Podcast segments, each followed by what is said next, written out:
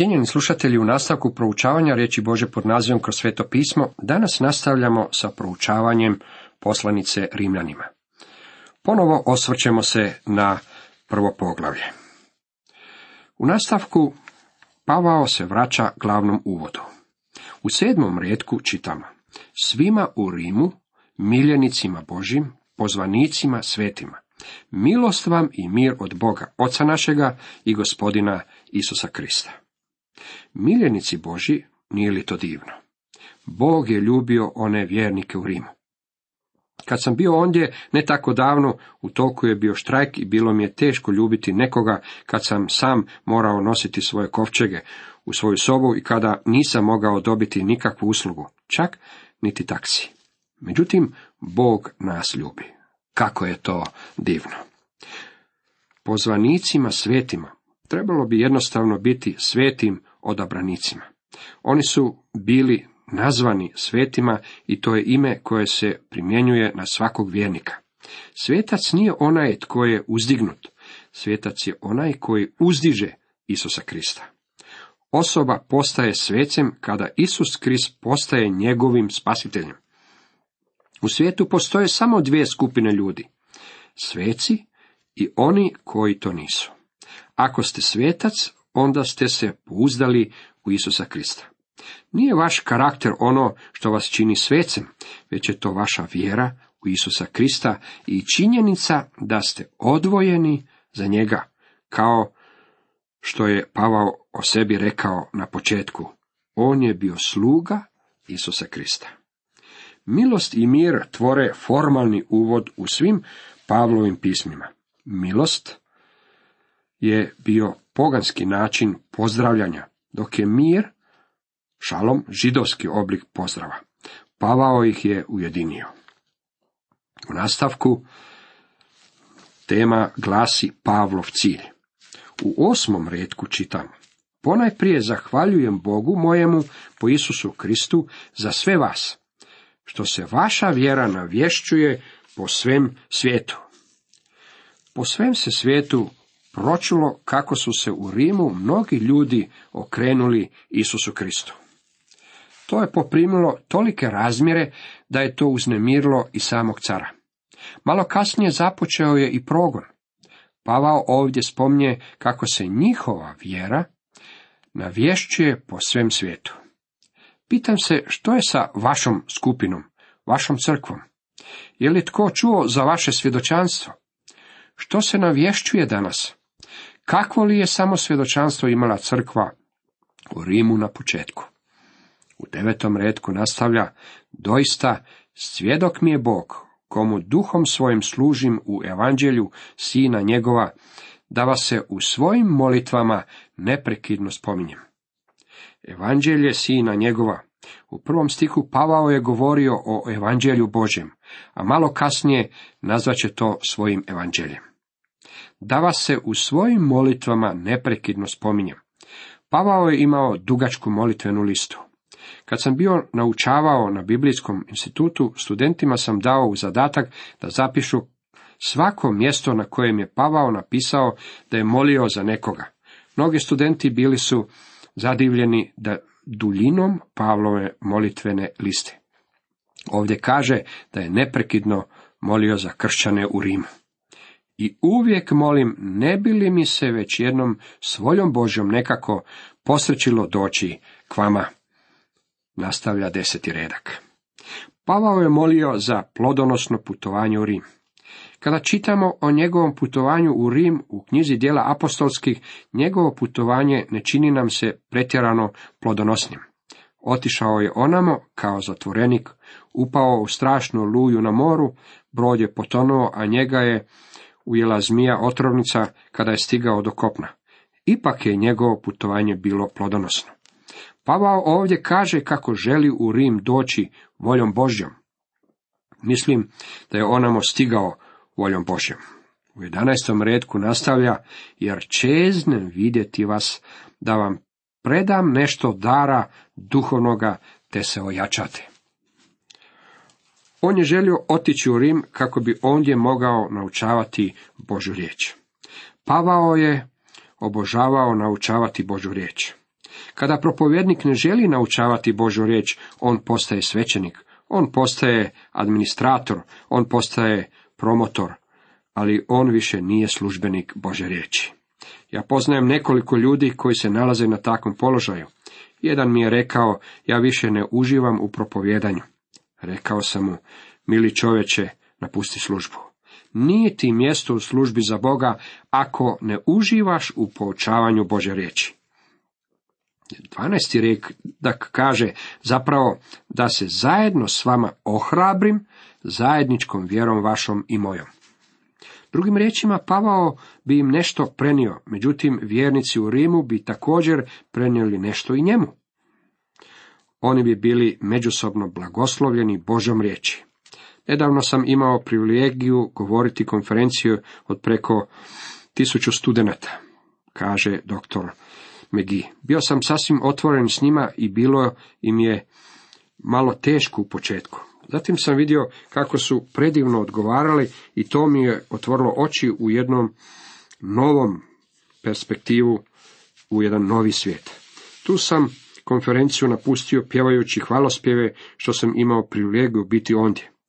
Dok sam ja služio njima, oni su služili meni. To je ono o čemu Pavao ovdje govori.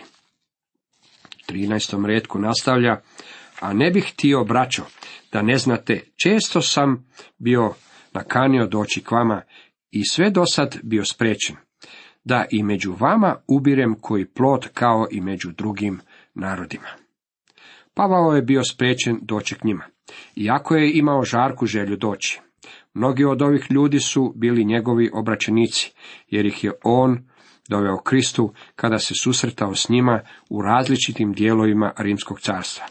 Njegova želja je da ubere ploda među njima. Vjerojatno se ne odnosi na pridobijanje duša, već na rodove duha u životima vjernika. U nastavku tri Pavlova ja sam. U 14. redku kaže, dužnik sam Grcima i barbarima, mudracima i neznalicama. Grcima i barbarima bila je grčka podjela cjelokupnog čovječanstva. Grci su bili kulturni, obrazovani i civilizirani. Barbari su oni koje danas nazivamo poganima ili narodima. U stvari ta je podjela pogrešna, međutim ona obuhvaća cjelokupno čovječanstvo i Rimljani su je razumjeli. Pavao je rekao, dužnik sam Grcima i barbarima. Kako je postao zadužen? Je li kupio cipele i kravate, ono po čemu je Rim danas poznat, i zaboravio platiti račun? Ne, on nije imao nikakve poslovne transakcije s ovim ljudima. Bilo kako bilo, on je imao osobnu transakciju sa Isusom Kristom, koja ga je zadužila kod svakog čovjeka, jer se na njega u obilju izlila Božja milost. Pavao je bio dužan izgubljenom svijetu. Slušam kršćane kako govore, ja iskreno plaćam svoje dugove. U istinu, sve dok svaki čovjek nije čuo evanđelje Isusa Krista, vi i ja nismo platili svoje dugove. Jednog dana vozio sam se sa svojim prijateljem, propovjednikom po unutrašnjosti Turske. Turska je zatvorena za evanđelje, možete upasti u nevolje čak i ako podozmete malo propagande. Dok smo se tako vozili, došli smo u maleni gradić u kojem su svi znakovi bili ispisani na turskom, pa smo se osjećali kao stranci u stranoj zemlji. Zatim na kraju ulice vidjeli smo veliki znak na kojem je pisalo Coca-Cola. Rekao sam svome prijatelju, nije li zanimljivo da je Coca-Cola u nekoliko godina učinila bolji posao u reklamiranju i postizanju svoga cilja nego što je to bilo učinjeno sa evanđeljem za ovih više od 19 stoljeća. Mi nismo isplatili svoj dug, dragi prijatelji, dok svi ljudi ne budu čuli radosnu vijest, a mnoštvo ljudi još uvijek nije čulo. Pavao je rekao, ja sam dužnik i to je bio još jedan od razloga zbog kojeg je želio doći u Rim. Zatim Pavao ima još jedan ja sam. U 15. redku čitamo, odatle moja nakana da i vama u Rimu navijestim evanđelje. Prijevod bi trebao glasiti koliko je do mene, ja sam spreman propovijedati evanđelje i vama koji ste u Rimu.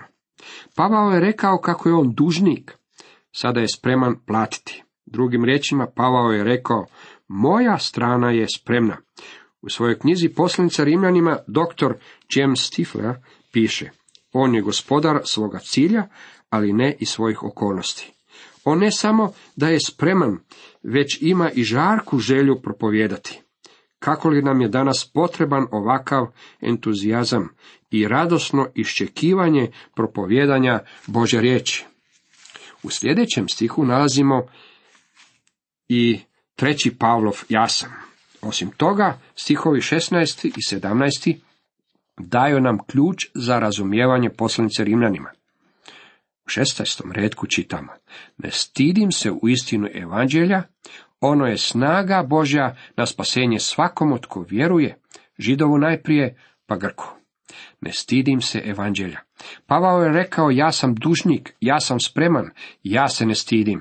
Ja sam dužnik, to je priznanje, ja sam spreman, to je opraštanje, ja se ne stidim, to je podređenje. Zašto je Pavao rekao, ne stidim se evanđelja? Dok sam hodao ulicama Efeza i promatrao ruševine mramornih hramova, shvatio sam kako u Efezu nije bilo crkvene zgrade u prvom stoljeću. U Efezu se nalazilo jedno od sedam čuda drevnog svijeta, veličanstveni Dijanin hram. Međutim, nije bilo crkvene zgrade. Pretpostavljam da je u Rimu bilo ljudi koji su govorili, brat Pavao nije došao u Rim samo zato što propovjeda poruku prilagođenu siromašnim ljudima. Poruka koju propovjeda u sebi ne sadrži prestiž, nema velikih hramova povezanih s njom. On se sramio donijeti je u važni grad kakav je Rim. Zato Pavao kaže, ne stidim se evanđelja. Zašto se Pavao ne stidi evanđelja? Ono je snaga Božja. Krčka riječ prevedena sa snaga je dinamis, od koje dolazi naša riječ dinamit. To je dinamis, snaga. To je ona vrsta snage koju dr. Marvin Vincent naziva božanskom energijom. Evanđelje u sebi sadrži snagu. Ono ima snagu za postizanje sasvim određenog cilja. Ono je snaga Božja na spasenje. To je cilj i učinak kojeg evanđelje ima pred sobom. Spasenje je sveobuhvatan pojam u evanđelju i on jednostavno znači izbavljenje. Ono uključuje sve, od opravdanja do proslavljanja. To je i čin i proces. Jednako vrijedi bio sam spašen, spasavam se i bit ću spašen. Evanđelje je namijenjeno židovu prvo, pa Grku. Ono je za svakoga. Ono uključuje cjelokupni ljudski rod, bez obzira na rasne ili religiozne barijere. Evanđelje je također i osobno. Ono je upravljeno svakome pojedincu. Tko želi, može doći. Po svome obuhvatu ono je sveopće, međutim ograničeno je na svakoga koji vjeruje. Ova izjava obuhvaća i zabranje i slobodnu volju u jednom paketu. Jedini način na koji se može zadobiti spasenje je po osobnoj vjeri. Židovu prvo, pa Grku.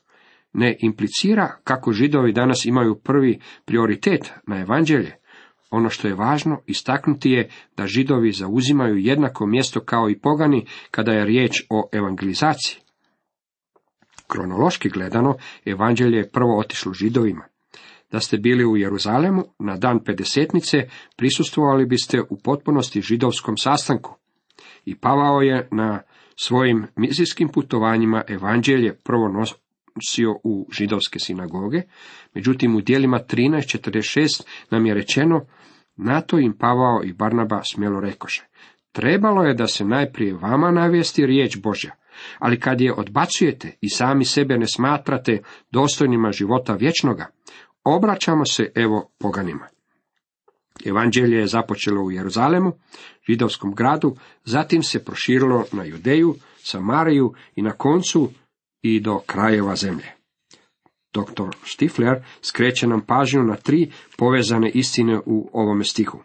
Učinak evanđelja, spasenje, obujam, ono je svijest svjetsko, svakome uvjet vjera u Isusa Krista. U sedamnaestom redku nam nastavlja te čitamo.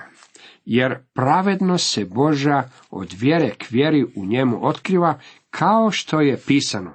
Pravednik će od vjere živjeti. Pravednost od Boga se otkriva je doslovni prijevod. Ne bi smjelo stajati pravednost Božja, jer bi to tada bio njegov atribut, a Bog ne dijeli svoje atribute sa nikime. Radi se o pravednosti i ona dolazi od Boga. Ne radi se o čovjekovoj pravednosti. Bog je već rekao kako on neće prihvatiti čovjekovu pravednost, jer prema onome što čitamo u knjizi proroka Izaije, 64. poglavlju 6. redku, čovjekova pravednost je u Božim očima poput okaljane haljine. Pava ovdje govori o imputiranoj Kristovoj pravednosti. Bog izgubljenog grešnika smješta u Krista i on ga vidi u Kristu. Vjernik je u potpunosti prihvaćen zbog onoga što je Krist učinio za njega. Jedini način za dobijanje pravednosti je po vjeri. To je pravednost po vjeri. Nije moguće raditi kako bi ju se zaslužilo, nije moguće uložiti neki depozit za nju, ne možete je kupiti. Ne možete učiniti ništa drugo nego prihvatiti je po vjeri.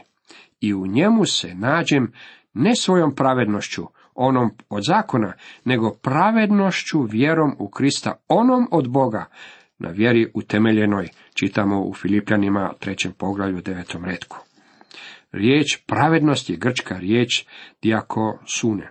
Ova se riječ pojavljuje 22 puta u Novome Zavetu, od čeka 36 puta u poslanici Rimljanima.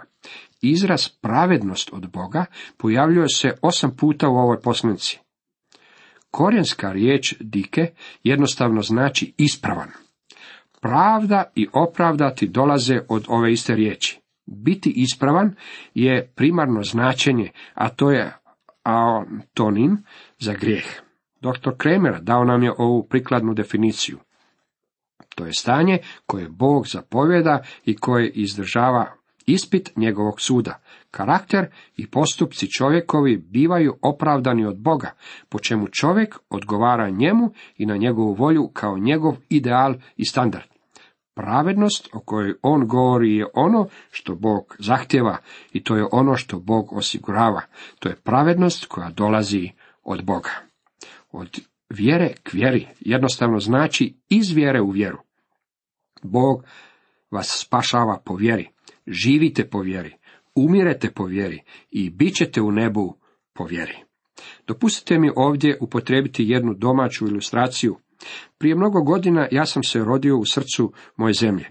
Kada sam se rodio, majka mi je rekla kako me liječnik podigao za pete. Udario po stražnici, a ja sam ispustio takav krik koji se mogao čuti sve do državne granice.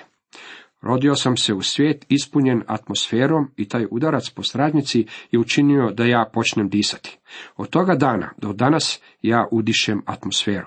Od zraka k zraku, od kisika ka kisiku. Mnogo kasnije u jednoj drugoj državi sam se ponovno rodio. Bio sam spašen po vjeri i od trenutka nadalje sve je bilo po vjeri. Od vjere k vjeri.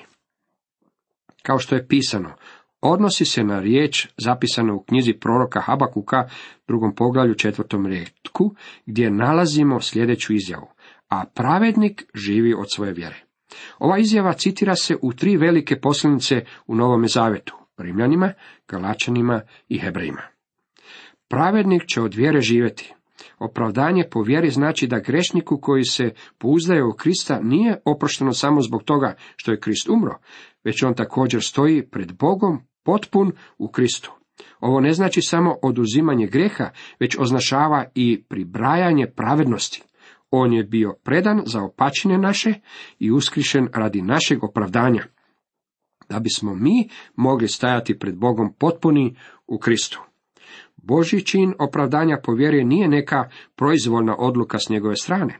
On ne odbacuje svoju svetost i svoju pravednost. S obzirom da nas Bog spašava po milosti, to znači da u nama nema nikakve zasluge. On nas ne spašava niti na jednom drugom temelju, osim po našoj vjeri u Isusa. Bog je u opasnosti da napadne svoju vlastitu pravdu, ako kazna nije plaćena. On neće otvoriti stražna vrata neba i pustiti grešnike da onamo uđu po otkriljem tame. Međutim, zbog toga što vas ljubi, Krist je umro za vas kako bi vam otvorio put. Gospodin Isus Krist je put u nebo. S obzirom da je Krist platio cijenu našega grijeha, spasenje možemo imati po vjeri u njegovu krv. Pjesnik je bio u pravu, Isus je platio sve. Sve dugujem njemu, grijeh je ostavio grimiznu mrlju, on ju je izbjelio poput snijega. Ovime završava Pavlov uvod. Sada započinje novi odjeljak u kojem otkriva čovjekov grijeh. Dragi prijatelji, ovo je grijeho Roma. Univerzalna je činjenica da je čovjek grešnik. Ekumenski pokret uvijek ide od Boga. Možemo postaviti aksijom kako je svijet kriv pred Bogom, svima je potrebna pravednost. U ovome odjeljku Pavao se ne trudi dokazati kako je čovjek grešnik. Ako budete pokušavali ove redke čitati na taj način, u potpunosti ćete promašiti cilj. Sve što Pavao čini je iznošenje činjenice da je čovjek grešnik. On nam ne pokazuje samo kako postoji otkrivenje Bože pravednosti, već da također postoji i otkrivenje Božeg gnjeva na čovjekov grijeh. Cijenjeni slušatelji, toliko za danas.